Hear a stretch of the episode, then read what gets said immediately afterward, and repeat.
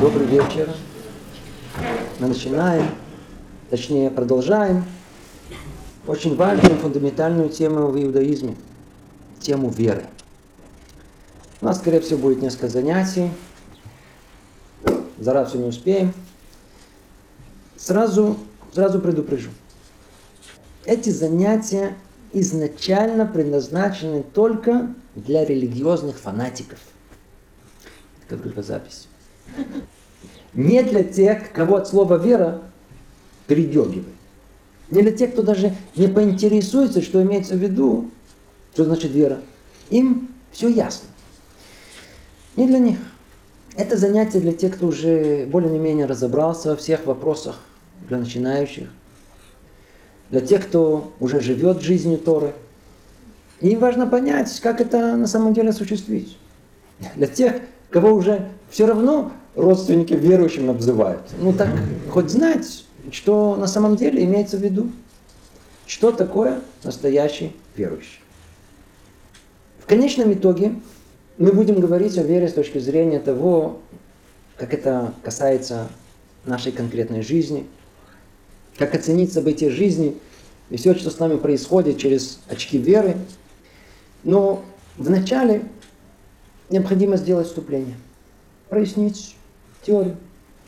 Сухую, скучную теорию. Во что мы верим? Взгляд со стороны Творца. И если поймем, то легче усвоим и практику, как жить по теории. Ну, приготовьтесь. Начнем сначала. Вначале проясним, во что мы верим. Что есть еврейская вера? Во что каждый еврей, верующий еврей, должен верить. Если бы нас спросили этот вопрос, что мы верим, естественно, хорошо, что не спрашивают, то ответили бы по-простому. Еврей должен верить в Бога. И все. Это верующий. Вот интересно, как правило, когда говорят о вере, то в наших источниках можно найти фразу «вера в Бога и Его провидение». Значит, значит, недостаточно верить в Бога. Надо еще в Его провидение. Чуть дальше поймем, что это значит. Теперь, если обратиться к еврейским мудрецам, которые проанализировали эту тему, то они уже говорят не о двух, а о трех верах. Рафис и Вальба выделяют три основы веры. Первая – это вера в реальность Творца. Вторая – вера в истинность Торы. И третья – вера в провидение Творца. Только сразу заметим, что на самом деле за этими тремя кроются знаменитые 13 принципов веры Рамбама. Надеюсь, вы слышали о них. Но это уже дополнительная тема, и тут мы ее трогать не будем. Нам достаточно три основы. Три веры. Теперь уместно спросить, а почему три? Почему недостаточно одной основы, двух? Как к этому пришли? Почему именно эти? А если эти, то ничто обязательно? Стоит эти вопросы нам прояснить прежде всего. Ну, давайте теперь порассуждаем. Вначале по-простому. Вот перед нами удивительный мир. Для нас, людей верующих, этот мир сотворен, у него есть Творец. А любое творение, по сути, предполагает цель, то есть то, для чего сотворили. Иначе это не творение. То есть Творец сотворил наш мир и человека в нем для определенной цели. И неважно, для какой, это не тема нашего занятия. А только понять, если есть творение человека, то оно должно прийти к цели своего творения. Это следующий вопрос. А что для этого необходимо? Ну, во-первых, сообщить, передать эту цель, эту задачу самому творению, то есть человеку, чтобы он знал, что этого творец ждет, что требует. Иначе, иначе откуда ему знать, в какую сторону двигаться, что делать в жизни? Во-вторых, надо за этим процессом и всеми деталями происходящего не только следить, но и полностью контролировать. То есть управлять всем процессом осуществления цели творения. Иначе, иди знай, оно не дойдет до своего конца. Итак, если есть Творец, то неизбежно есть и процесс и осуществления цели творения. А заодно необходимо, чтобы был то, что раскрывает эту цель. Ну, значит, что это подобно, рассмотрим отвлеченный пример сразу же прояснит. Вот перед нами какой-то прибор, неважно какой. Откуда он появился? Откуда он тут появился? Его на заводе произвели. Теперь мы хотим его использовать, эксплуатировать. Самому прибору не совсем ясно, как он работает, даже для чего предназначен. Что делать? Естественно, можно методом проб и ошибок начать э, тыкать пальцем во все. А можно прочитать инструкцию. Желательно использовать инструкцию. А кто инструкцию написал? Тот, кто этот прибор создал, там на заводе. И теперь усвоив, что в ней написано, для чего и как, ну, можно начать эксплуатацию. Обратите внимание, в том, что мы сейчас сказали, перечислили, тут было как бы три этапа. Первый, в начале прибор был создан, потом к нему прикрепили инструкцию по эксплуатации. Это был второй этап. На третьем отправили на эксплуатацию, на пользование. При этом первый этап конструкции производства был относительно короткий, одноразовый, да? а вот третий длинный и многоразовый, но все время пользования. И при этом надо было хотя бы вначале посмотреть в инструкцию. Надеюсь, вы намек поняли. Мы условно описали э, процесс творения. Вначале произошло сотворение мира, явление какое? Одноразовое.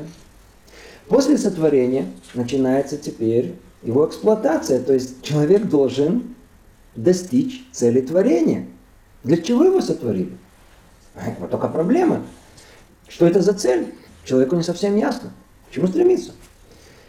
Как этим удивительным необыкновенно гармоничным сотворенным миром пользоваться? Как жить? Как? Кто как? Кто будет искать сам? И если уперется, то практически неизбежно придет к философии, к буддизму и тому подобное. А кто как сейчас? Ничего искать не будет, просто бессмысленно будет плыть по жизни. Но есть, кто будет искать и удостоится обнаружить инструкцию жизни. Да-да, Тура называется. Итак, вначале было одноразовое творение, затем передача цели творения в руки человека, и затем сама жизнь, достижение цели творения. Как вы понимаете, эти три этапа обязательны и являются интегральной частью любого творения. Творение, передача цели творения и непосредственно достижение цели творения. Вот теперь, надеюсь, понятно, откуда необходимость трех основ веры основ веры в иудаизме. Они соответствуют тем трем этапам, о которых мы упоминали. В соответствии с первым одноразовым этапом, этапом самого творения, необходима вера в реальность Творца.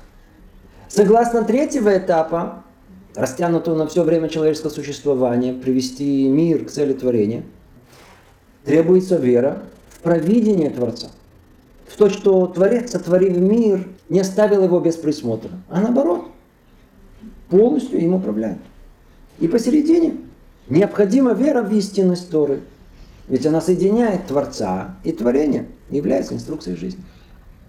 Снова, первое – это вера в реальность Творца и творения. Второе – вера в истинность Торы. И третье – вера в провидение Творца. И все эти три веры разные мы употребляем то же слово. Но когда мы сейчас чуть-чуть глубже посмотрим, увидим, что каждый раз слово «вера» в этих трех случаях, трех этапах имеет другой смысл. Чуть разберем подробнее. Вначале первый, первый этап, первая вера. Это вера в реальность Творца. Как-то уже говорили на эту тему, даже есть э, запись Лучше всего, конечно, подробно это услышать там. Лекция называется «Не верим, верим, верим, не верим». В одном слове только намек, о чем там шла речь. У нас ведь как? Интуитивно понятие веры противопоставляется понятию знания. Если человек верит, значит не знает. А если знает, зачем ему верить? Как недавно одна тетя сказала, я жила в эпоху, когда нам говорили, что Бога нет. И всю жизнь была уверена, что те, кто верят, это от недостатка знания и из-за необразованности. Только теперь поняла, сказала она, что не верят не из-за недостатка, а наоборот, из-за избытка знаний. Ну, Барухаше, тетя продвинулась. Ну что поделаешь, большинство еще в той эпохе. Для них вера – это противоположность знанию. Но если только чуть углубиться, что имеется в виду, когда мы говорим о вере в реальность Творца, то прояснится, что слово «вера» употребляется не в общепринятом контексте веры, как что-то неизвестное, а как сохранение верности. Верно от слова «верность». Что это значит?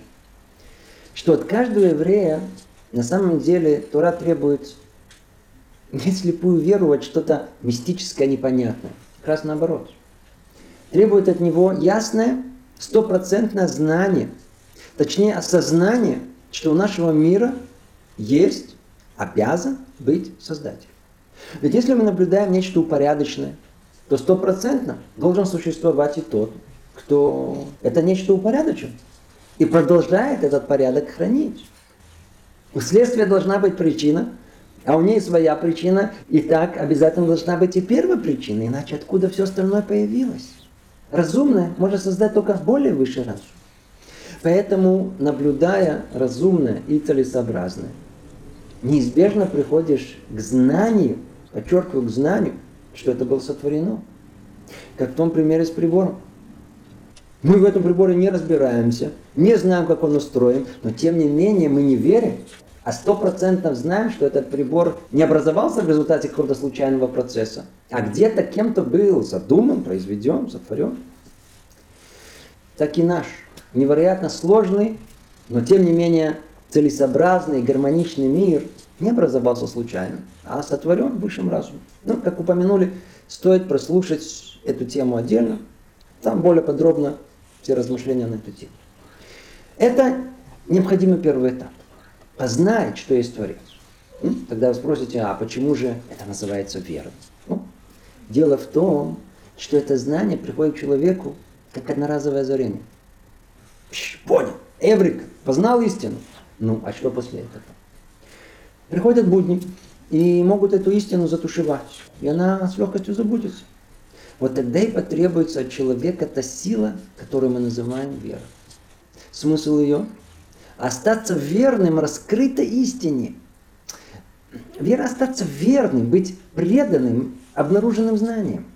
Вера помещает знание разума в сердце.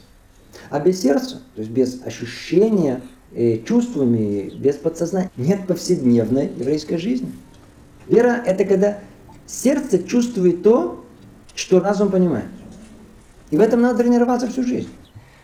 Это и называется вера в Творца.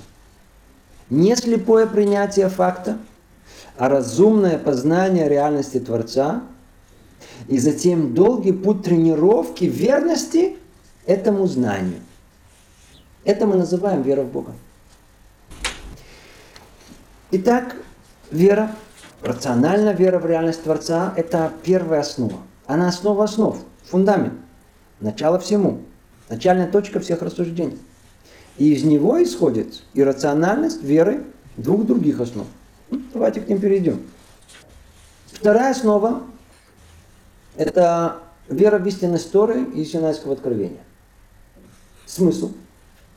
Доверие, вера в то, что Творец, сотворив мир, не оставил его без ясной инструкции. Для чего, же? Для чего он его сотворил? Этот секрет он раскрыл еврейскому народу. И его мы называем одним словом Тора.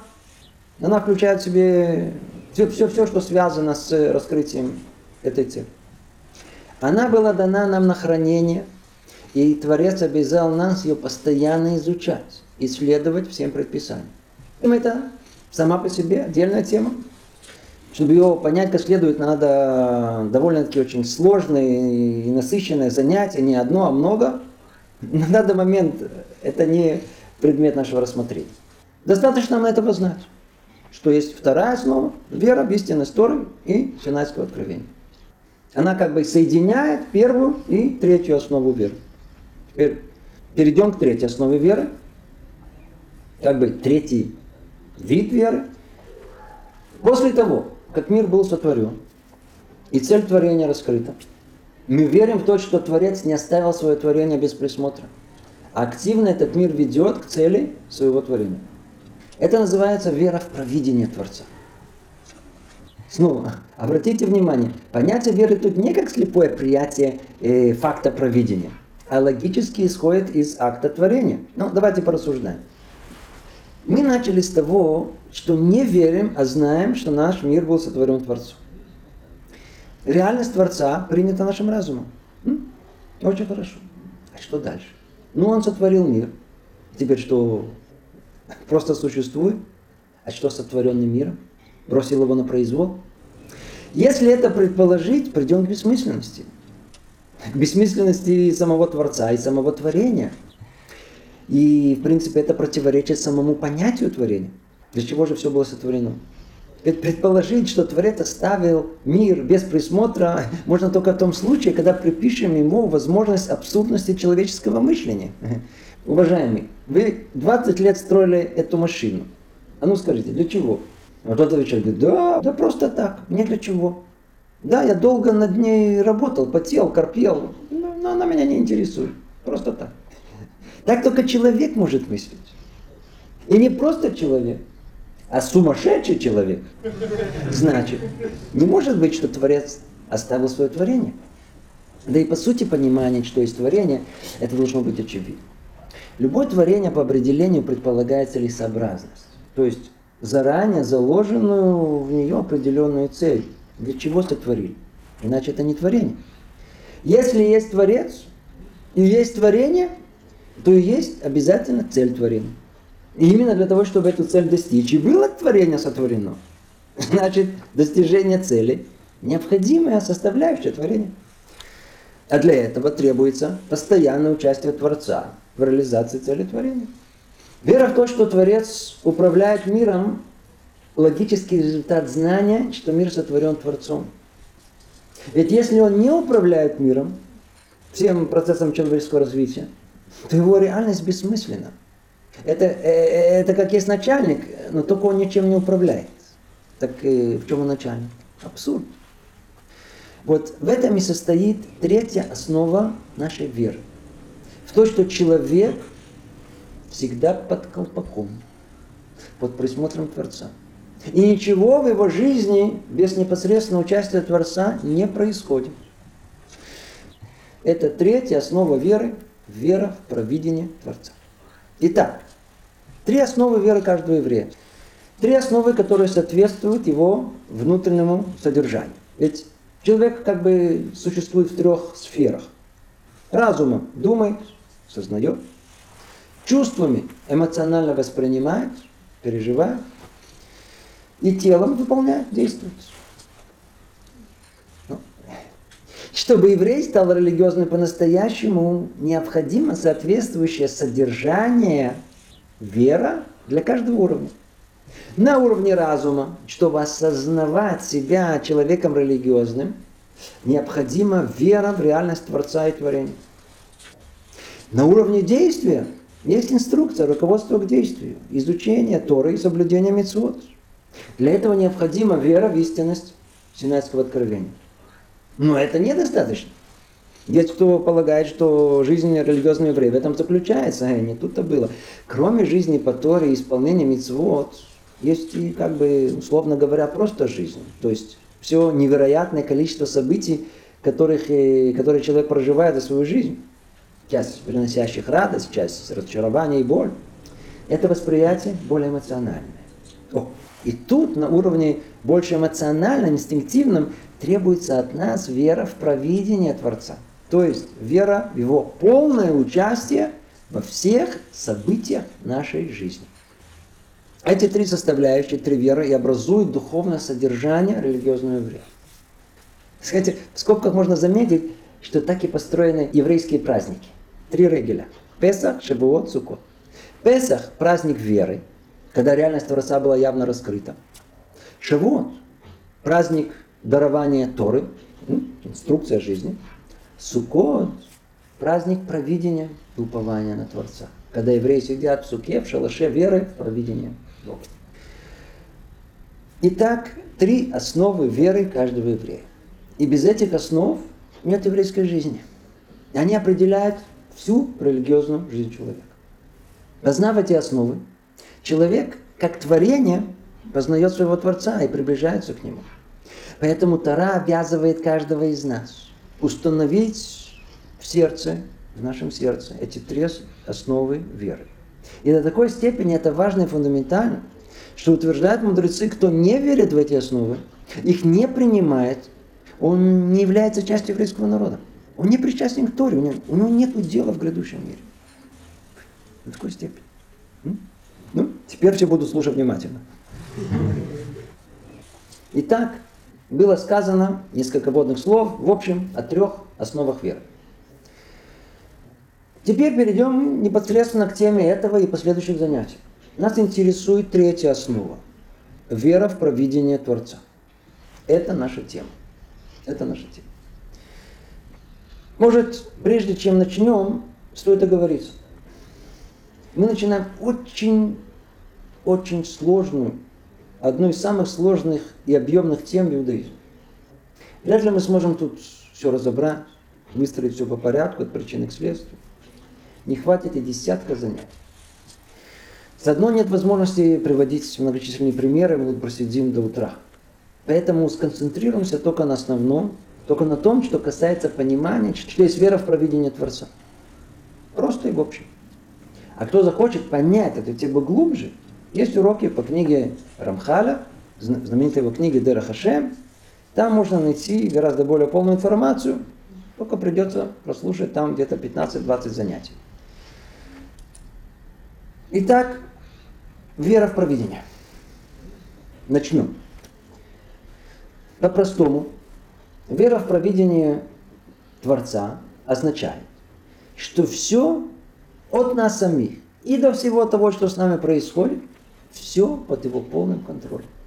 Ничего принципиально не может произойти без непосредственного участия божественной воли. Чтобы понять это глубже, давайте разложим понятие веры в провидение на составляющие.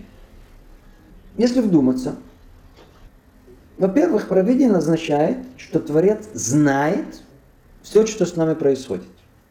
Отлично, знает. А зачем его знать? Чтобы знать. Бессмысленно. Знать, чтобы направлять человека к цели своего творения. А как это можно сделать? Ну, кнутом и пряником, предположим.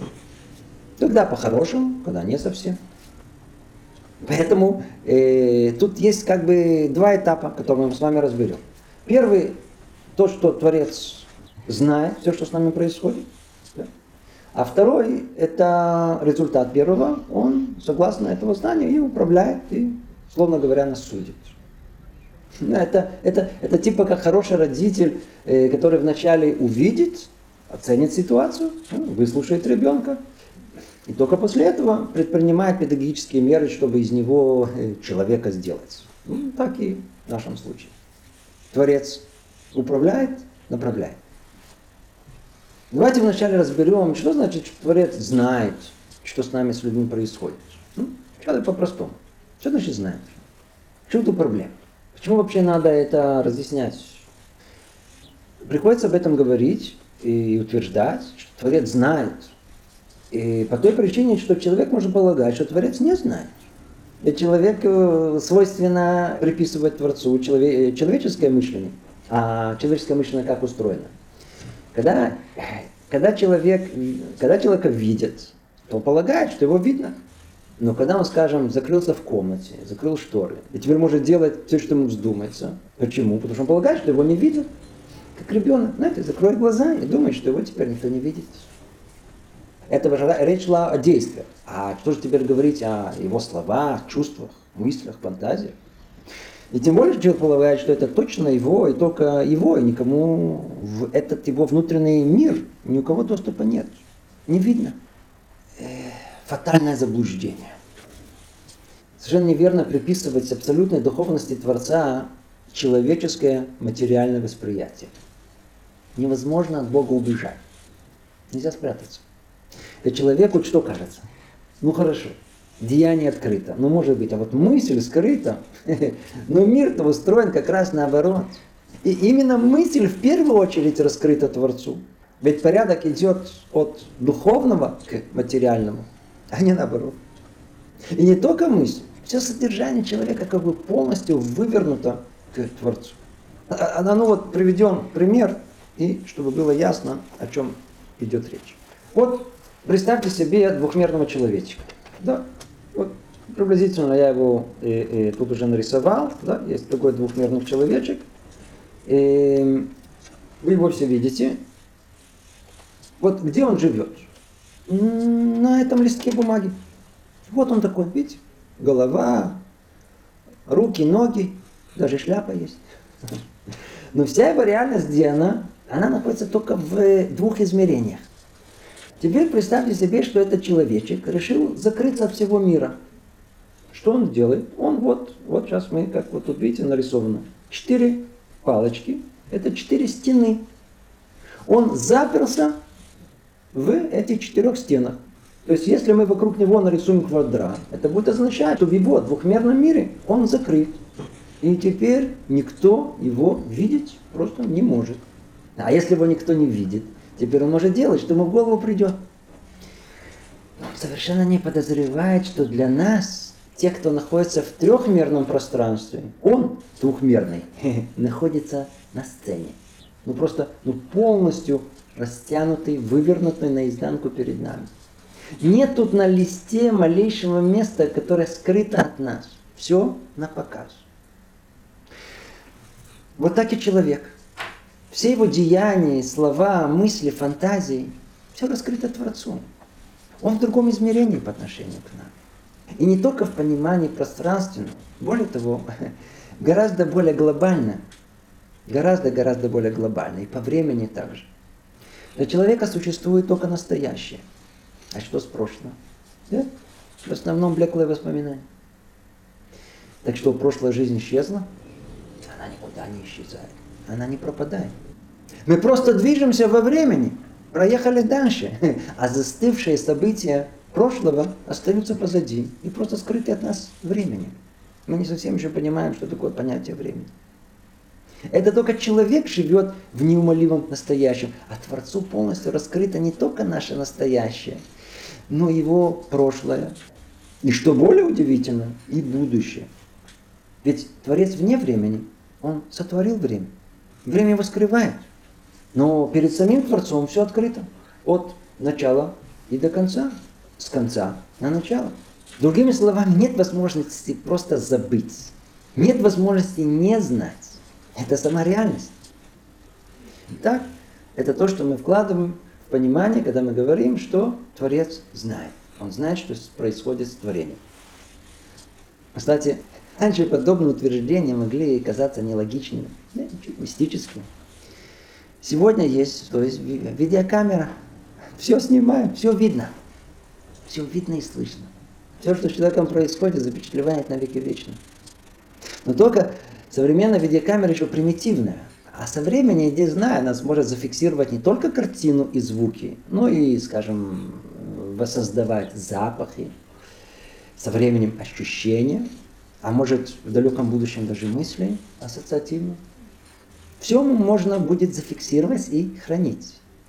Заодно не забывайте, сегодня сверху со спутников действительно все видно. Сверху все видно.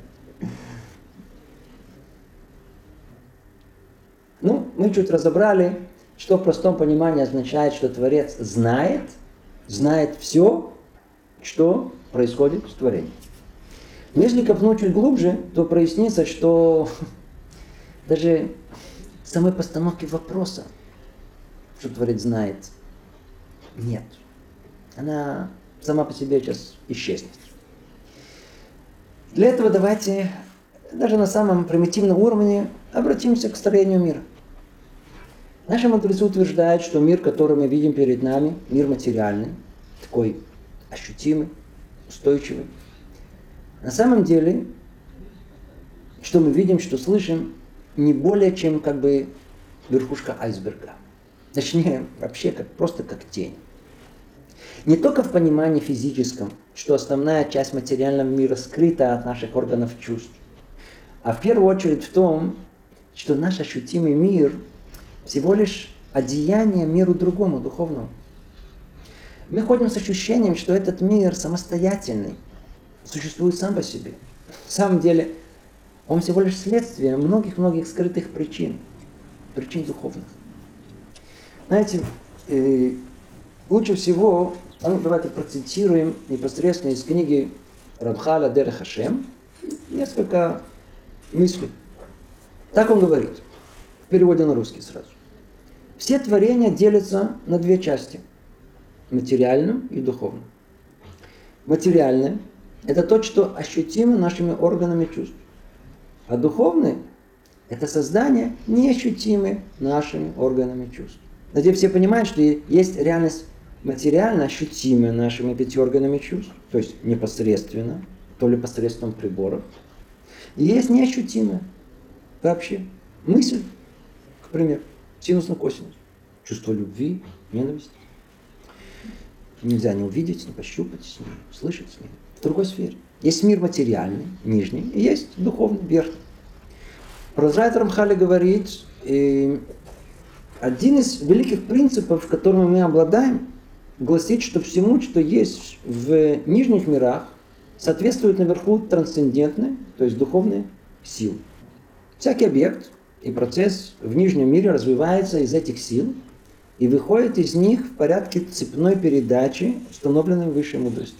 Таким образом, эти силы есть корни нижних объектов, которые в свою очередь являются ветвями и порождениями этих сил. И они связаны друг с другом, как звенья в цепи. Это революционный взгляд на наш мир. Все, что мы в нем наблюдаем, от самого малого и до самого великого, включая нас самих, не имеет самостоятельного существования, а является лишь следствием более высокой и скрытой причины, которая, в свою очередь, является следствием еще более высокой причины. И так до самих корней духовной реальности, которая исходит из сути божественной реальности. Словно говоря, истинный мир – мир духовный. И из него, как бы уплотняясь и одеваясь, исходит в конечном итоге и мир материальный. Типа как пар переходит в воду, а вода переходит в лед. А ну теперь процитируем чуть дальше. И эм, основа сущности мира и его истинное состояние в этих высших силах. Все, что существует в нижнем физическом мире, есть порождение этих сил. Теперь слушайте внимательно. Это верно как относительно того, что было в материальных объектах изначально, так и относительно изменений, происходящих с течением времени. А мы объясним это. Объясним. Нам не совсем привычно такое понимание мира. Вот давайте прикинем, как мы понимаем человеческой головой, что есть мир и что есть творение. Мы построим некое подобие. Скажем, рассмотрим человеческое творение. Картина, скульптура, вот, стол. Вот художник.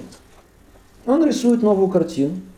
Столяр сооружает, знаю, там, э, собирает новый стол. Условно, подобно творению. До этого не было, не было картин, не было стола, а вот теперь есть. Вроде так, а на самом деле не так. Есть принципиальная разница. Во-первых, творец, человек использует уже существующие материалы. Там художник, холст, краску, кисти, столяр, деревянные заготовки. Осталось только изменить форму и разболожить их в определенном порядке. В отличие от этого, Творец сотворил мир из ничего, словно говоря, из ничего. Он сотворил все элементарные основы, и из них образовались и все остальные сущности. Это одно. Второе, обратите внимание, тут основное. Художник, его творение, картина, неразрывно связаны все то время, пока происходит сам процесс рисования. Но как только художник закончил картину, тут же связь между собой картиной и ее создателем, художником, прекратилась. Теперь картина существует сама по себе. Так устроено наше понимание мира. И так мы по ошибке можем понять и творение мира Творцом. Но как было только что разобрано по Рамхалю, мир и его творение соединены сплошной, неразрывной, постоянной, обязательной связью. Да, вначале был первоначальный акт творения. Но с тех пор все сотворенное само по себе не существует. Ведь, это, ведь речь идет о базисных, о фундаментальных основах, да, как энергия всего мира, э, духовные правила, физические законы и тому подобное. И из них состоит весь остальной мир. А если так, то нет возможности их самостоятельному существованию. Необходимо все постоянно, говоря э, человеческим языком, энергетически поддерживать. И если Творец на малейшую долю времени оставит мир без своего влияния, без поддержки, мир вернется тут же в полный хаос. Так и устроен мир. После первоначального творения Творец продолжает все основы мира творить каждую долю времени. И если бы не творил, то есть не поддерживал постоянную энергию этого мира, то все бы, как мы сказали, уже превратилось бы тут же в полный хаос.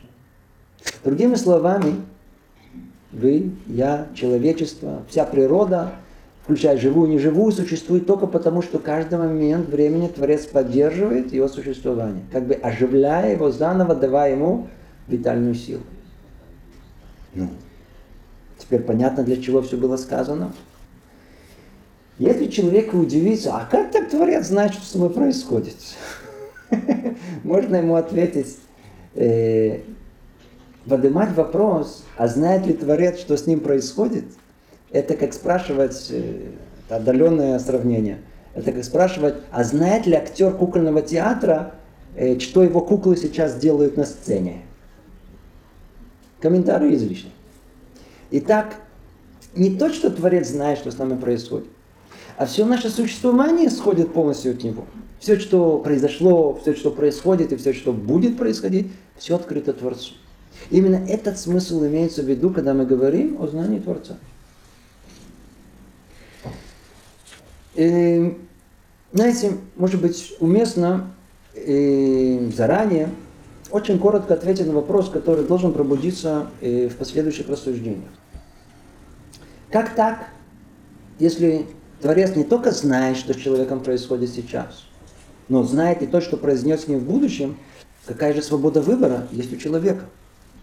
Ну, надеюсь, с такой постановкой вопроса э, вы уже встречались, у многих этот вопрос э, э, пробуждается. И давайте вас сформулируем. Налица парадокс. Как так? Если Творец заранее знает то, что человек выберет, это значит, что у человека никакой личной свободы выбора нет. И все предопределено. А с другой стороны, если утверждать, что Творец не обладает этим знанием, значит, он не знает будущего. То есть не всезнающий. Но это по определению не может быть. Ведь он всезнающий. Иначе он не Творец, не Бог. Снова, э, эта тема сама по себе. Мы тут только даем намек на ее понимание. Обратите внимание, речь у нас идет о свободе выбора человека и о знании Творца. Предположим, что нам понятно, что есть выбор человека. Но понимаем ли мы, что есть знание Творца? Мы интуитивно предполагаем, что оно подобно человеческому. А как понимает человек по-человечески? Скажем, человек хочет узнать нечто, что он не знает погоду в Москве, э, цену на дыни в Ташкенте, скажем. Если хотим узнать, значит не знаем. Как, а как можно узнать? Ну, скажем, позвоним другу э, в Москву, в Ташкент, спросим, сколько стоит там. И выясним. Как только он нам ответит, о, теперь мы знаем. То есть сознание человека и знание чего-либо, объект познания – это две разные реальности, которые существуют независимо друг от друга. И их надо только что соединить. Почему это так устроено? Причина в том, что есть разбиение во времени на прошлое, настоящее и будущее. В прошлом не знал, с какого-то время, о, знаю. Другими словами, время неизбежно ограничивает наше восприятие. К тому же человеческая логика устроена таким образом, что она воспринимает мир э, посредством причинно-следственных связей. То есть следствию в настоящем должна всегда предшествовать причина в прошлом. Вот такой процесс познания, свойственный человеку, увы, мы приписываем по нашему глубокому заблуждению и Творцу, что неизбежно и приводит к вышеупомянутому парадоксу. Но подобно ли знание Творца человеческому? А? Вовсе нет. Тара раскрывает, что Творец сотворил время. Значит, он сам вне времени. То есть нет у него ни прошлого, ни будущего. Знание не может прийти к Творцу извне его, так как все в нем. Это означает, что его знание и он сам есть единое целое, без причинно-следственных связей. Поэтому перед Творцом не только открыты наши еще не принятые решения, но и вся история человечества управляется из будущего конца в прошлое начало. А отсюда и ответ.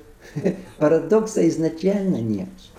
Он существует только в сознании человека, живущего в мире ограниченном временными рамками. И как следствие, неспособного воспринять реальности вне времени.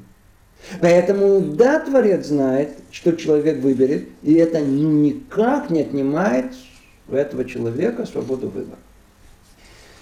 Ой, я извиняюсь, наверняка это не просто все это воспринять, знаете, что за раз вылили. И... Ничего страшного. Ну, мы чуть отвлеклись. И... Итог рассуждений до сих пор.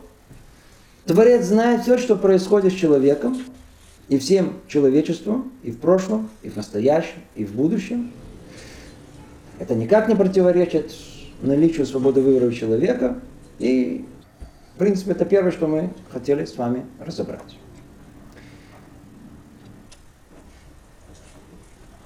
Итак, Творец знает все, что с человеком происходит. Отлично. Очень хорошо. А для чего? Какой смысл знать? Знать, чтобы знать. Припишем Творцу любопытство. Как один всю энциклопедию выучил наизусть и умер. Любопытный такой был. Даже человеческой головой это звучит абсурдно. Вот родители. Как стали родителями? Родили ребенка. Они хотят знать, что происходит с ребенком? Конечно, хотят. Они же не просто родили и все, и даже. хотят знать, что с ним происходит. А для чего? Просто так? Нет. Чтобы уберечь его, вырастить его, покормить, обходить, обеспечить всем необходимым. И не только это. Так как в конечном итоге они понимают, что там в конце из него нужно вырастить человека, то время от времени, когда необходимо, то нужно принять педагогические меры. Надо ребенка похвалить, иногда не замечать, иногда наказать. Другими словами, знание, знание приводит к действию. Вот мы пришли к основной нашей теме. Творец не только знает, но и активно управляет миром. Это и называется провидение Творца. И вот это обязывает каждое время понять и в этом разобраться. Это наша тема. Провидение. Что это значит? Если коротко. Это значит, что все наше существование заранее установлено, и судьба каждого из нас предопределена Творцом, согласно той роли, которая выделена нам в процессе развития всего человечества. То есть Творец определяет, родимся ли мы высокими или низкими, сильными или слабыми, умными или глупыми, богатыми или бедными, у каких родителей, в каком месте, в какое время. Все по точному расчету. Все в руках Творца. Кроме, кроме одного. Что человек будет делать с этими данными? И об этом сказано, все в руках Бога, кроме страха перед Ним. В этом и проявляется сущность свободы выбора человека. Но все остальное предопределено Творцом. Теперь, Кроме того, что Творец определяет и устанавливает нам основу жизни, постоянно оживляет весь мир, он управляет и всей жизнью в целом. Что это значит? Человек живет сколько? 70, 80 лет, 90. За это время он проживает миллиарды миллиардов событий. Все эти события происходят только с непосредственным участием божественной воли. Все, что происходит с человеком, все события, все находятся под полным контролем Творца.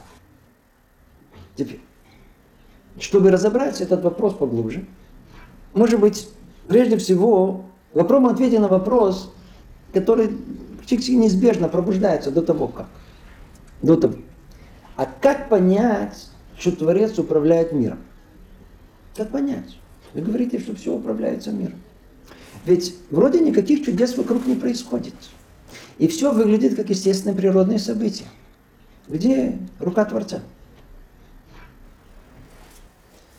Вспомним, что было сказано, э, как Парамхалю устроен мир, и посмотрим на все не как привыкли снизу вверх, а наоборот, сверху вниз.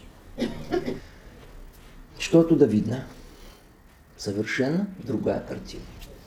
Оттуда видно, э, наоборот, от причины к следствию, а не от следствия к причине. Э, завод. Стоит слесарь и что-то вытачивает. И вдруг ему говорят, перейди на другой станок. Перешел. Надо остаться на час. Что? Хорошо, остался. Зарплату урезали. Гады. Время. У, хорошо. И тогда что-то со следствием происходит. Он живет некие следствия. Подняли, забрали, переставили. Ну, непонятно. Но это составляет его трудовую жизнь. Теперь, где причина всего, что с ним происходит?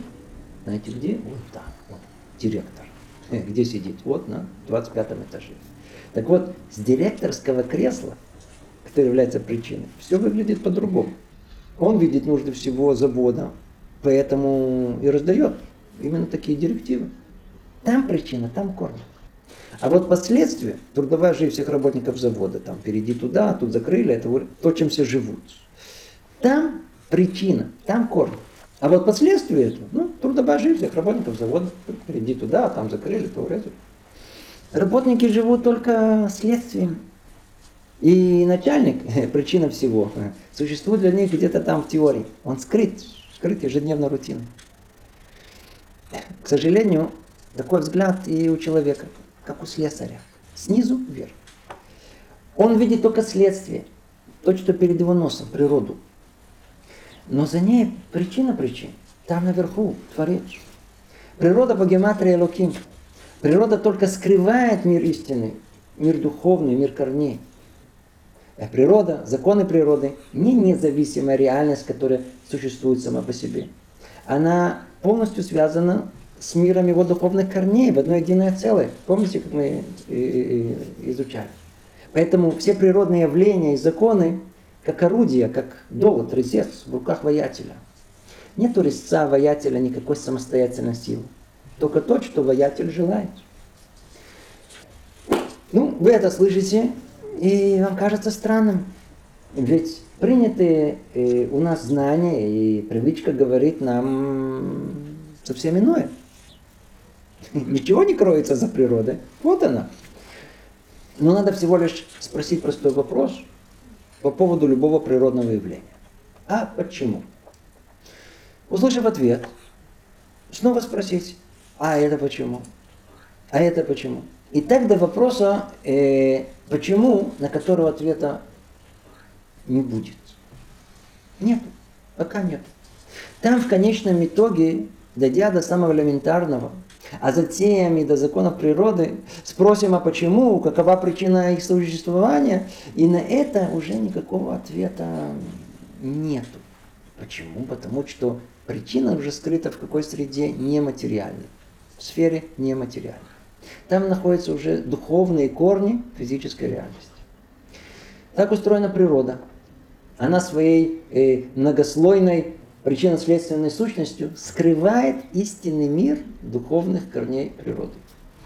Законы природы и их постоянство существуют именно для того, чтобы скрыть присутствие Творца. Ну, а что было бы для людей свидетельством раскрытия присутствия Творца? О, вот если бы постоянство природных законов было бы нарушено, о, это свидетельствует Так люди думают, это раскрывает реальность Творца. Ну, как это мы называем? Чудо. Чудо раскрывает присутствие Творца. А природа, то есть постоянство физических законов, скрывает присутствие Творца. Так мы могли бы подумать. Но на самом деле нет никакой разницы, по сути, между чудом и природой. И то, и другое желание, то и другое воля Творца. Только природа – это постоянное желание Творца. Так мир постоянно осуществляется, поддерживается. А чудо – это желание Творца в тот конкретный момент времени. И то, и другое – это желание Творца. И так же, как постоянство установлено и постоянно поддерживается Творцом, так и любое отклонение от него точно так же исходит от Творца. Сила гравитации притягивает, потому что на то воля Бога. А если воля будет, чтобы массы отталкивали друг от друга, то, э, по-видимому, реальность была бы совершенно другая. Все выглядело по-другому. Нет закона, чтобы был закон. Мы просто, как что называется, поставлены перед фактом, уже перед э, сложившимся состоянием природы. И привыкли с детства именно к такому набору законов.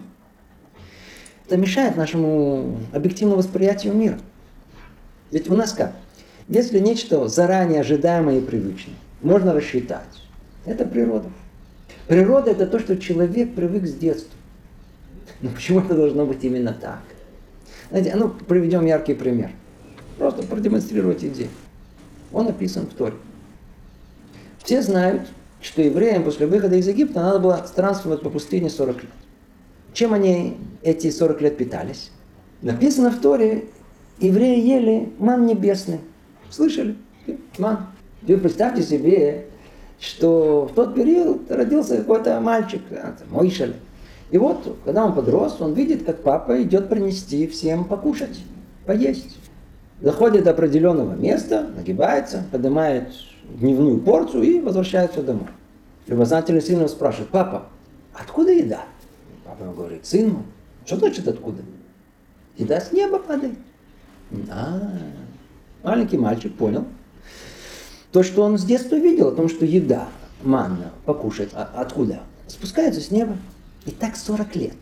Постоянно день за днем. День за днем. 40 лет. Ну, для него скажите, что очевидно, что природа? Откуда вообще приходит пища? Очевидно, с небес. Это природа, это постоянство. Теперь, можете представить его удивление, а скорее всего изумление, даже шок, когда к концу 40 -го года Ишуа Банун рассказывает всему еврейскому народу и нашему Моишелю в частности, что скоро они придут в землю обетованную, и там надо будет взять еду, закопать ее в землю, и тогда из этого вырастет еще больше еды. Скажите, что, что бы они по этому поводу сказали? Еду закопать в землю? Еду надо есть, не закапывать. С ума, с, с, с, ума сошли? Это, это же уму непостижимо. Просто... А, а что говорить, как отреагирует тот самый мой человек, когда первый раз увидит, как действительно из земли стал произрастать росток. Закопали зерно, и вдруг из земли вырастает росток. Еда растет из земли, из довольно-таки грязного места. Это, это должно было у него как восприниматься как полным абсолютным чудом. Ну скажите, какая разница? Никакой. И то, и другое воля Творца. Весь только вопрос, к чему человек привык. То, что привык, называем природой. Не привык чудом. А на самом деле разницы между ними нет. Видите, когда закапываем зерно пшеницы, а ну скажите, что происходит? А ну снова. Произрастают колосья из них. Почему? Ну, научно подкованных есть очень разумные ответы, причины, следствия. Но нет ответа по сути. А почему зерно должно в земле разложиться, а потом заново развиться и породить множество других? А ну, а ну скажите мне, вот, вот а если давайте закопаем человека, что произойдет? Странно, но ничего из этого не вырастет. А могло бы быть. Дети могли бы расти из земли. Почему бы нет? Точно так же закопали одного мертвого. Выросло, я знаю, там из него-то 20-30 потомков. в конечном итоге, в их понимании, э, и эта молекула, это тоже молекула. Мы просто привыкли, что дети появляются из живота мамы, а не из живота земли. А если бы было бы время, когда дети появлялись из земли, то что бы было для нас чудом?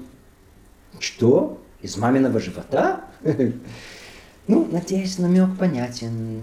Еврейский взгляд на мир обязывает, подчеркиваю, обязывает, не видеть никакой разницы между постоянным природным явлением и возможностью его чудесного изменения. Как было сказано, природа это постоянное желание Творца, а чудо – желание в тот конкретный момент времени. Но в общем, в целом, Творец управляет миром через его постоянные желания. Другими словами, не требуется явных чудес, чтобы понимать, что за всей природой кроется рука Творца.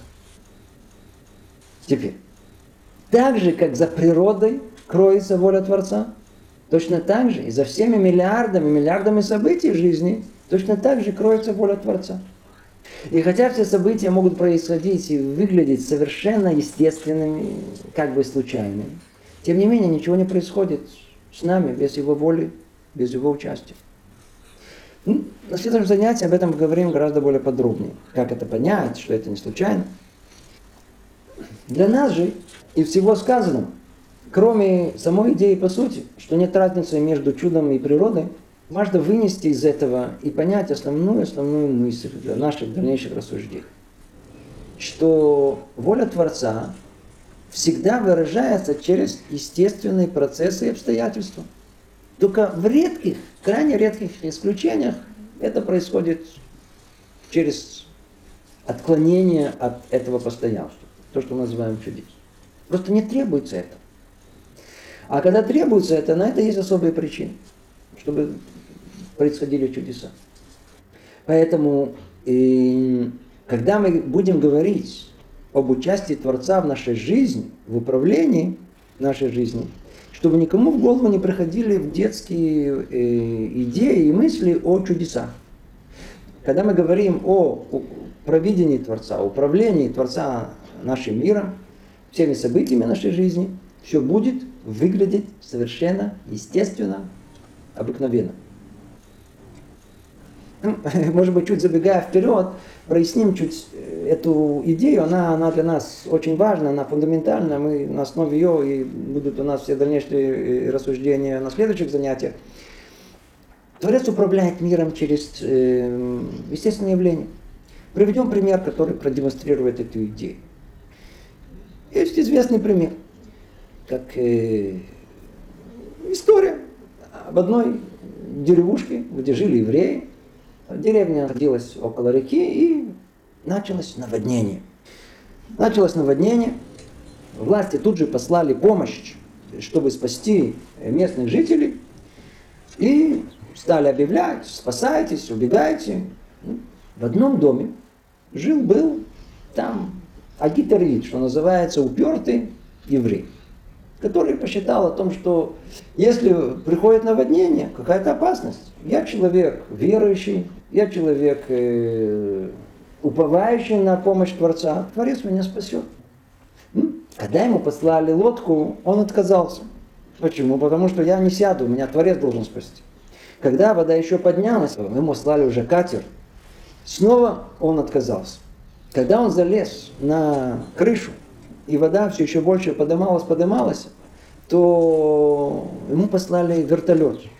И на вертолет он не захотел поднимать. В конечном итоге наш упертый еврей утонул. Трагично, что поделаешь, утонул. Когда наш еврей поднялся в небеса, то у него были тайны, у него были вопросы к Богу. Просил его тут же, Рибона Шарарам, почему ты меня не спас? А что ему Турец говорит, я тебя не спас. Я тебе вначале лодку послал, потом катер послал, потом тебе вертолет послал. Спасение всегда приходит через естественное явление. Не произойдет какое-то чудесное событие, которое изменит ход всего мира. Вовсе нет. Все должно быть обречено в естественное явление. Знаете, вспомнил еще один пример. Очень хороший пример, более глубокий, чем та идея, о которой мы сейчас говорим. Но потом, может, как-то ее э, подробнее разберем. Реальный пример. Где-то был лет сто назад несколько парней из Ишивы которые учили Тору и были полны веры в провидение Творца, решили, что называет проверить себя и свое упование на Творца, свою веру в Творца. Пошли в лес. И решили, что они не выйдут из леса, пока Бог не пошлет им еду. Ну, нашли себе полянку в лесу, далеко от всех, начали учиться. Да, Штагин учится, хорошо учится. День прошел, ни воды, ни еды, не так просто. Устроили себе голодовку. Было очень тяжело. Ну, выдержали. Пришел второй день, снова начали учиться. Были еще силы. К концу второго дня один из ребят там сломался. Он э, легко говорить, это не, не просто говорит, что за глупости, мы тут умрем. Он оставил всех ребят и ушел. Вернулся в Ишив. А ребята решили, мы приняли решение, будь что будет, умрем, Бог, если существует, нам пошлет еду. Тем временем, тот парень, который вернулся э, в Ишиву, хорошо там поел, как-то, по-видимому, настроение у него поднялось. И он решил, и он решил подшутить над э, ребятами. Он взял таких несколько хороших бутербродов и ночью подкрался к ним и повесил эти бутерброды на ветках над ними. Они проснулись утром, открывают глаза, смотрят, еда, бутерброды. Прямо на дереве висят. Можете себе представить. Был такой восторг, вопли до, до небес. Благодарность Творцу. А, пришли они в Ишиву, рассказывают с необыкновенным воодушевлением, что с ними произошло. И стоит этот парень, хохочет с ним, говорит, какой Бог, это я вам послался. Ответили ему эти ребята, верно, конечно же, это ты принес. Ты и был посланником Бога. Мы же не ожидали, а вдруг ни с того ни с сего чудесным образом там окажется. Мы просто понимали, ожидали, то если мы верим на сто процентов, то Творец нам это пошлет в конечном итоге. Через кого? Какая разница? Ты оказался посланником. Итак, проявление воли Творца происходит всегда в конечном итоге естественным путем. Знаете, может быть, одно слово для тех, кто хочет понять, как это работает – как внешнее видимое следствие одевается на духовную причину, как вот было в этом случае предыдущем. Пример, который приводит у нас, интересно очень, в Талмуде. Там описывается, как один из мудрецов, Равпапа, разбогател. Чего вдруг он разбогател? Должна быть причина. И действительно, в одном месте в Талмуде указана причина. Он занимался продажей спиртных изделий. Вроде стало ясно, но интересно, что в другом месте Талмуде тоже и раскрыта причина, что Равпапа разбогател. Но там указана другая причина. Сказано, что, Рав, что Равпапа разбогател, женился на дочери Коэна. Ну, кажется, вроде полное противоречие. Но по той причине или по этой причине он разбогател. На самом деле никаких противоречий нет. Талмуд указывает, нам основную причину, то есть причину причин, причину духовную, небесную, из-за того, какую жену он выбрал. Но как конкретно реализовалось это в мире, каким естественным образом это образовалось? А, как образовалось, во что оделось это все? Ну, в прибыль от продажи вина. Это надо осмыслить. Ну, после того, как мы поняли, что Творец управляет миром естественным образом – посредством природных явлений и как бы случайных событий. Давайте перейдем к более глубокому пониманию, что имеется в виду под верой в провидение Творца. Как было сказано, провидение означает присмотр, управление. Творец управляет этим миром. Вопрос, а как именно это осуществляется?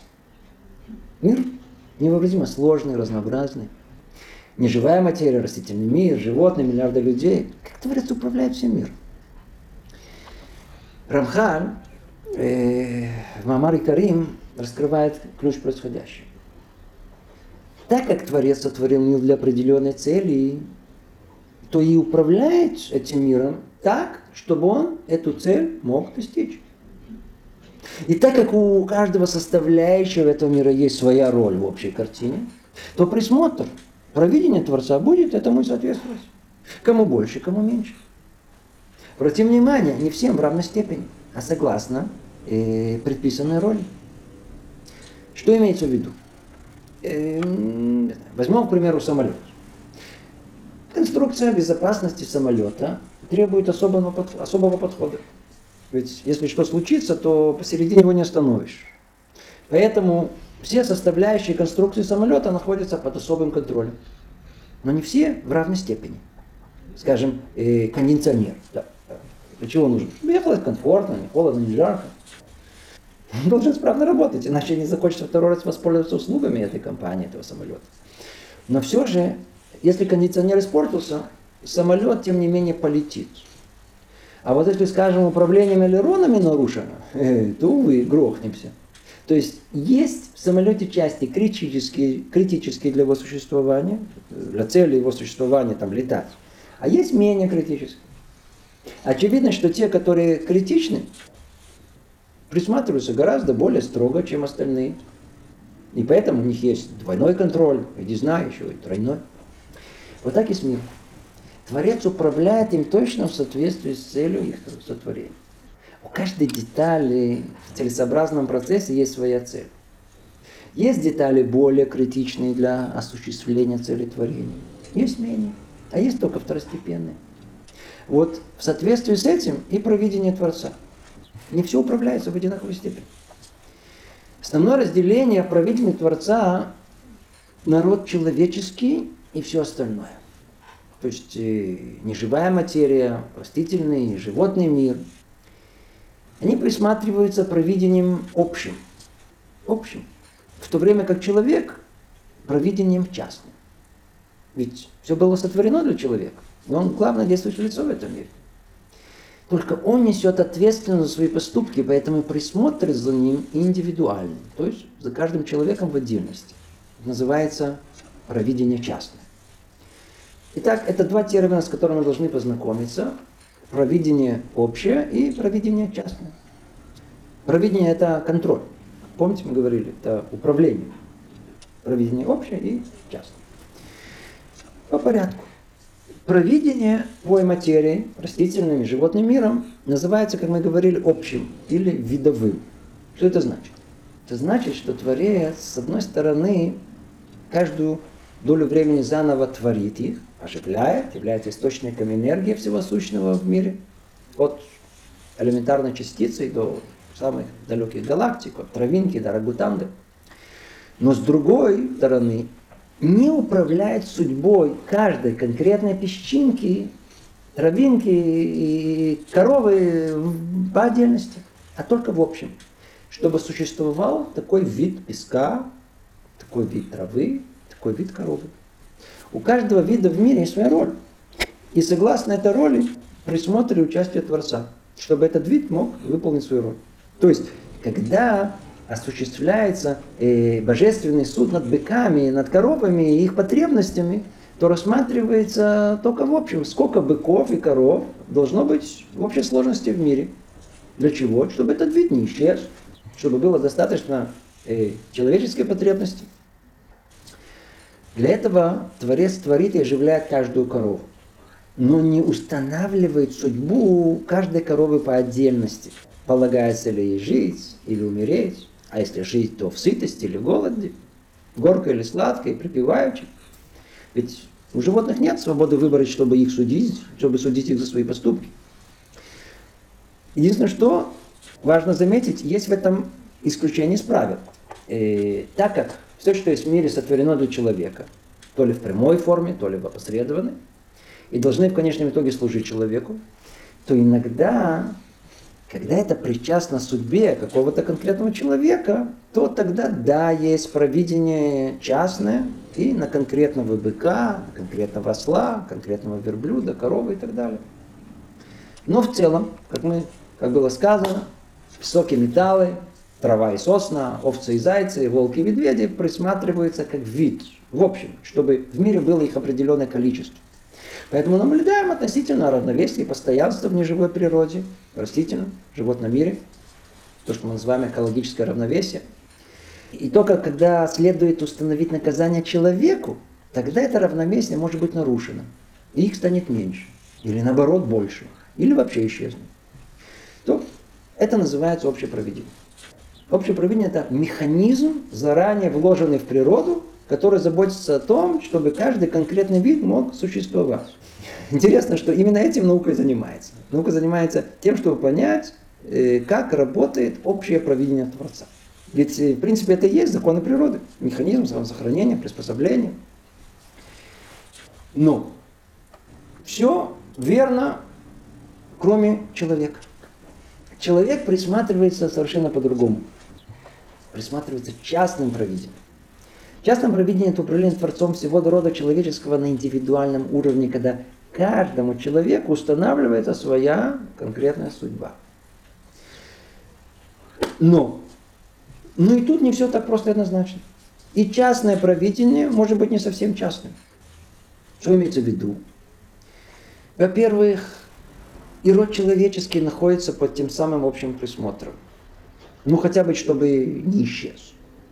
Но все гораздо глубже, ведь судьба каждого человека неразрывно связана с всем человечеством в общем. Поэтому такой присмотр осуществляется параллельно с присмотром частным. Второе. Индивидуальный присмотр не означает, что все, условно говоря, получают одинаковое внимание Бога. Все зависит от роли. Судьба человека устанавливается в точном соответствии с его ролью в этом мире. Поэтому, если он выполняет центральную, критическую для осуществления цели творения роль, то присмотр Творца наивысший. И может сопровождаться чуть ли не э, открытыми чудесами. В полном соответствии с деяниями в прошлом и ролью служения Творцу в будущем. А вот кто несет второстепенные функции, э, присмотр, что называется, чуть поменьше, а то и совсем мало. Заодно он в скрытой форме. Ну, как это понять? Интересно, в молитве в конце первого благословения мы говорим э, в русском переводе. Бог помогающий, спасающий, защищающий. Это как, раз, это, это, это, это как раз провозглашение, что Творец за нами присматривает по-разному. То есть э, нет смысла в молитве, если нет прямой связи с Творцом, с тем, что Он управляет нами. Но только Он управляет и присматривает по-разному. Кому-то помогает, кого-то спасает, кого-то защищает. Значит, что это подобно? Вот мы с вами жители государства. Если это нормальное государство с развитым государственным аппаратом, то в теории мы с вами защищены от произвола и грабительства. Кто нас защищает? Полиция. Ну что? Она защищает, но не всех в равной степени. Вот нас, простых, смертных, к примеру, да, она защищает только после того, как. То есть вначале нас ограбят, а только потом полиция приезжает защитить. Но есть граждане более равные, которые, скажем, скажем, глава правительства. Видели, как его охраняют? Два джипа впереди, два сзади. Так, ребята с пушками на перевес, так и закон зорко смотрят по сторонам. То есть есть кого защищают до того как. И он находится под более таким пристальным присмотром. Как вы понимаете, так и проведение Творца по отношению к человеку. Кто несет на себе центральную роль осуществления воли Творца в этом мире? Как был отец наш Авраам. За ним Творец присматривает до того как. Поэтому называют его как Маген Авраам, щит Авраама, как глава правительства, до того как. Ничего, ни малейшее событие вокруг праведника не происходит без самого непосредственного прямого участия в воле Творца. Праведник живет чудесами, совершенно неожиданными обстоятельствами, явной рукой участия Бога. В отличие от этого, те, кто не в такой степени праведный, да, ну, не дошли до уровня, также присматриваются частным присмотром, но в менее явной форме, а порой и скрытой. Поэтому кого-то спасает после того, как, то есть после того, как уже что-то натворил, кому-то помогает, ведь старается, а кто-то получает свое только за, за счет того, что э, он помогает другим. Всех по-разному. Но есть одно общее правило – в той мере, в которой человек ищет близости с Богом, в какой мере он желает приблизиться к Нему, в той мере и раскрытие проведения Творца по отношению к Нему. Как? Через управление и общее, и частное. То есть судьба и тех, и других, и основных действующих лиц, праведников, и тех, кто им помогает, устанавливается и общим присмотром, и частным. примеру, э, э, судьба праведника. Судьба праведника, скажем, на 90% устанавливается как следствие проведения частного, человека, несущего ответственность за свои поступки, и на 10% из-за проведения общего. А вот у человека далекого от служения Творцу, его судьба наоборот. На 90% устанавливается согласно проведению общего, как вспомогательные средства, как статисты. И только на 10% согласно их собственному поведению, по проведению частному. Кто это понимает, сразу получает и ответ на вопрос, а почему праведники страдают? А вот видите, негодники, вот они торжествуют. Поведение негодников как бы не берется во внимание. Ведь они живут только за счет праведников. Ну что, за их деяния им все же придется расплачиваться. Но не в этом мире. Именно общее провидение дает право негодникам существовать. Они нужны для общего фона, они нужны для того, чтобы развивать мир, они нужны для того, чтобы выявлять испытания праведников, а порой даже и средства наказания им. Ой, мы тут, мы въехали в тему, которая касается непосредственно судьбы каждого из нас. Я не знаю, что было понятно. А ну давайте скажем чуть более подробно. Снова. Темы эти очень глубокие. Мы говорим только тут двух словах. Сейчас мы скажем все то же самое по-другому. Рамхаль раскрывает нам, что есть два параллельных управления Творцом этого мира. Одно условно называется мерой правосудия, а другое условно называется мерой единства. Или по-другому судьбой. Да. Ну, разберем это. Управление правосудием человеку должно быть понятно. Это полная ответственность за свои поступки. За доброе дело вознаграждение, за зло наказание. Просто. Спросите, а почему человек отвечает за свои поступки? Почему? Потому что ему единственному в мире дана свобода выбора. Человек единственный в этом мире, который способен делать все наоборот. Творец отделил его от животного и дал ему возможность быть человеком. А он наоборот лезет быть животным. Я сам так хочу, сам по себе. Но может быть и не так. Он может решить выбрать добро, стать человеком. Для этого и была дана свобода выбора. Чтобы человек сам выбрал добро, сам захотел выполнить волю своего Творца. И тем самым приблизился, приклеился к нему в наивысшей степени. Что и является целью всего творения. Если выберет добро, это добро остается ему навечно и влияет на установление его роли. Это и есть вознаграждение. Но если человек выберет не добро, а зло, не выполнит волю Творца, это зло никуда не исчезнет. Оно будет поджидать его теперь всю его жизнь. Для чего? Чтобы отомстить ему за свое появление в мире. Как это мы называем? Наказание. Проявление вознаграждения или наказания в этом мире и есть управление мерой правосудия. И оно всецело зависит от самого человека. Нам оно очень ясно. Что посеял, то и пожал. Все по справедливости. Меру за меру. С таким управлением происходящее в мире должно было быть ясным и понятным. Если бы, если бы не выяснилось, что параллельно с мерой правосудия Творец управляет нашим миром и мерой единства. И это меняет все. Эту меру управления еще называют по-другому управление судьбой. Знаю, назовем это судьбоносной мерой управления. Так или иначе, смысл этого управления, что судьба человека устанавливается не согласно тому, выбрал ли он добро или зло, то есть за его деяние, а порой вопреки им, вопреки всему, что он натворил его судьба устанавливается согласно роли конкретного данного человека в мировом процессе управления миром. То, что Творец заранее установил, предопределил. Как называется? Судьба. Судьба. Поэтому человек рождается именно в это время и место, и получает именно такие личные качества. Все согласно его роли в мире. Все это предопределено. Поэтому называется судьба. А когда творение наконец-то там в самом конце приходит к своему завершению, что тогда происходит? Вот тогда происходит раскрытие единства Творца. Вдруг начинаешь понимать, как все было связано от начала до конца, с конца на начало. Единая картина раскрывается. Поэтому это управление, как называется? Управление единством. Откуда эта мера управления исходит? Смотрите, дав человеку свободу выбора, всемогущий Творец, на первый взгляд, как бы лишил себя всемогущества. Ведь человек может осуществить цель творения, а может и не осуществить. Ну и что тогда будет? Но. Это только на первый взгляд. Истинный замысел Творца привести мир к цели творения в любом случае. Только в милости своей, в рамках этого общего замысла, он дал человеку свободу выбора.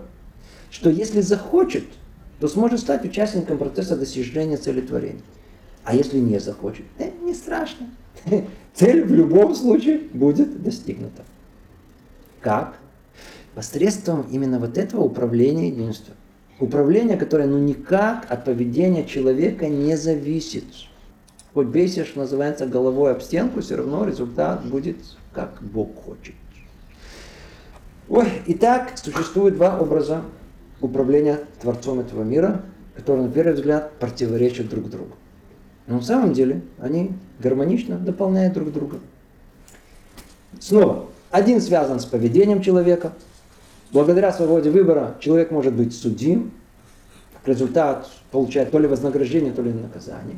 Это называется управление мерой правосудия.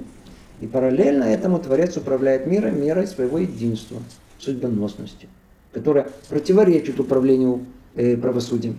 Ведь оно никак не связано с поведением человека, а только с планом достижения цели творения. Вот соответственно этим двум управлениям мира и устанавливается судьба человека. Но при этом надо знать важное правило. Из этих двух управлений мера управления единством, она главная. А вот управление правосудием второстепенное.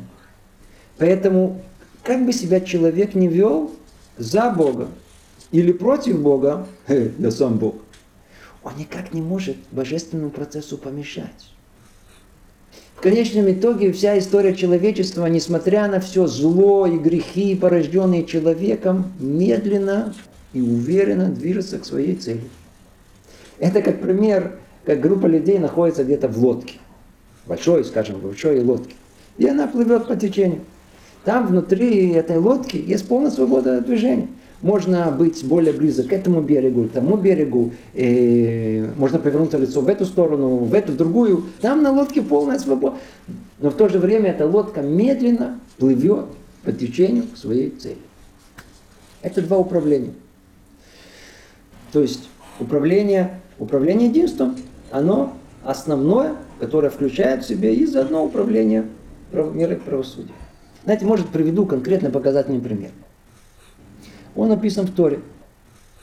Надеюсь, всем известен. Это знаменитая история о Иосифе и его братьях. Надеюсь, все помнят сны Иосифа, как все, как все братья поклоняются ему, знаете, снопы, звезды, помните? Иосифу снится, как он возвеличивается над братьями и становится властителем. Братья поняли это как угрозу их семейному статусу. Они видят в нем того, кто их преследует и хочет забрать духовное наследие отца. Поэтому они его судят. И чтобы сон не осуществился, они решают в конечном итоге продать его рабство в Египет. Но так случилось, что попав там в Египте в рабство, а, а затем еще хуже в тюрьму там, на самое дно, то он там, на самом дне, с той же самой специализацией по снам, ни с того ни с сего в один момент был возвеличен до управляющего величайшей империи древнего мира – он стал заместителем самого фараона. Кто внимательно читает каждое слово в Торе, понимает, как все, что было предпринято, все, что было предпринято, чтобы вещи и сны Иосифа не осуществились, оказались на самом деле звеном в цепочке событий, которые привели именно к тому, чтобы сны да воплотились в жизнь. Все оказалось наоборот. Каждое страдание Иосифа было еще одним этапом приближения его к цели. Теперь обратите внимание. Все старания братьев не только что ни к чему не привели, а наоборот оказались причиной того, чтобы это произошло. Это и есть пример, как мир управляется мерой единства. По божественному плану полагалось Иосифу властвовать над своими братьями. И этот план осуществляется в любом случае. То ли с участием братьев, то ли без участия. Результат не зависит от деяния человека. Не зависит. Не зависит. Это мера единства. Но с другой стороны, у братьев была полная свобода выбора. Продавать ее в рабство или не продавать. Бог не вмешивается в выбор, к добру или к злу. Теперь, полагается ли братьям за этот поступок наказание? Полагается, не знаю, вознаграждение? Ну, конечно же. Вот за это и отвечает мера правосудия. То есть за свои поступки мы всегда получим точно меру за меру. Но вот результат наших поступка в конечном итоге от нас не зависит. Вот так мера единства и мера правосудия полностью определяет нашу судьбу и все события жизни. Для чего мы все это говорили? Очень важно это чуть-чуть воспринять, запомнить. Это будет основа, на которой мы построим наши следующие занятия. Ведь там мы будем разбирать вопросы веры. Ведь смотрите, мера правосудия нам более понятна, верно? Она по справедливости. На, получи. А вот мера единства, судьбоносности, она скрыта. Скрыта там, где-то в корнях творения. Непонятно. Более того, двойное управление еще на порядке порядков запутывает вообще все, всю картину жизни.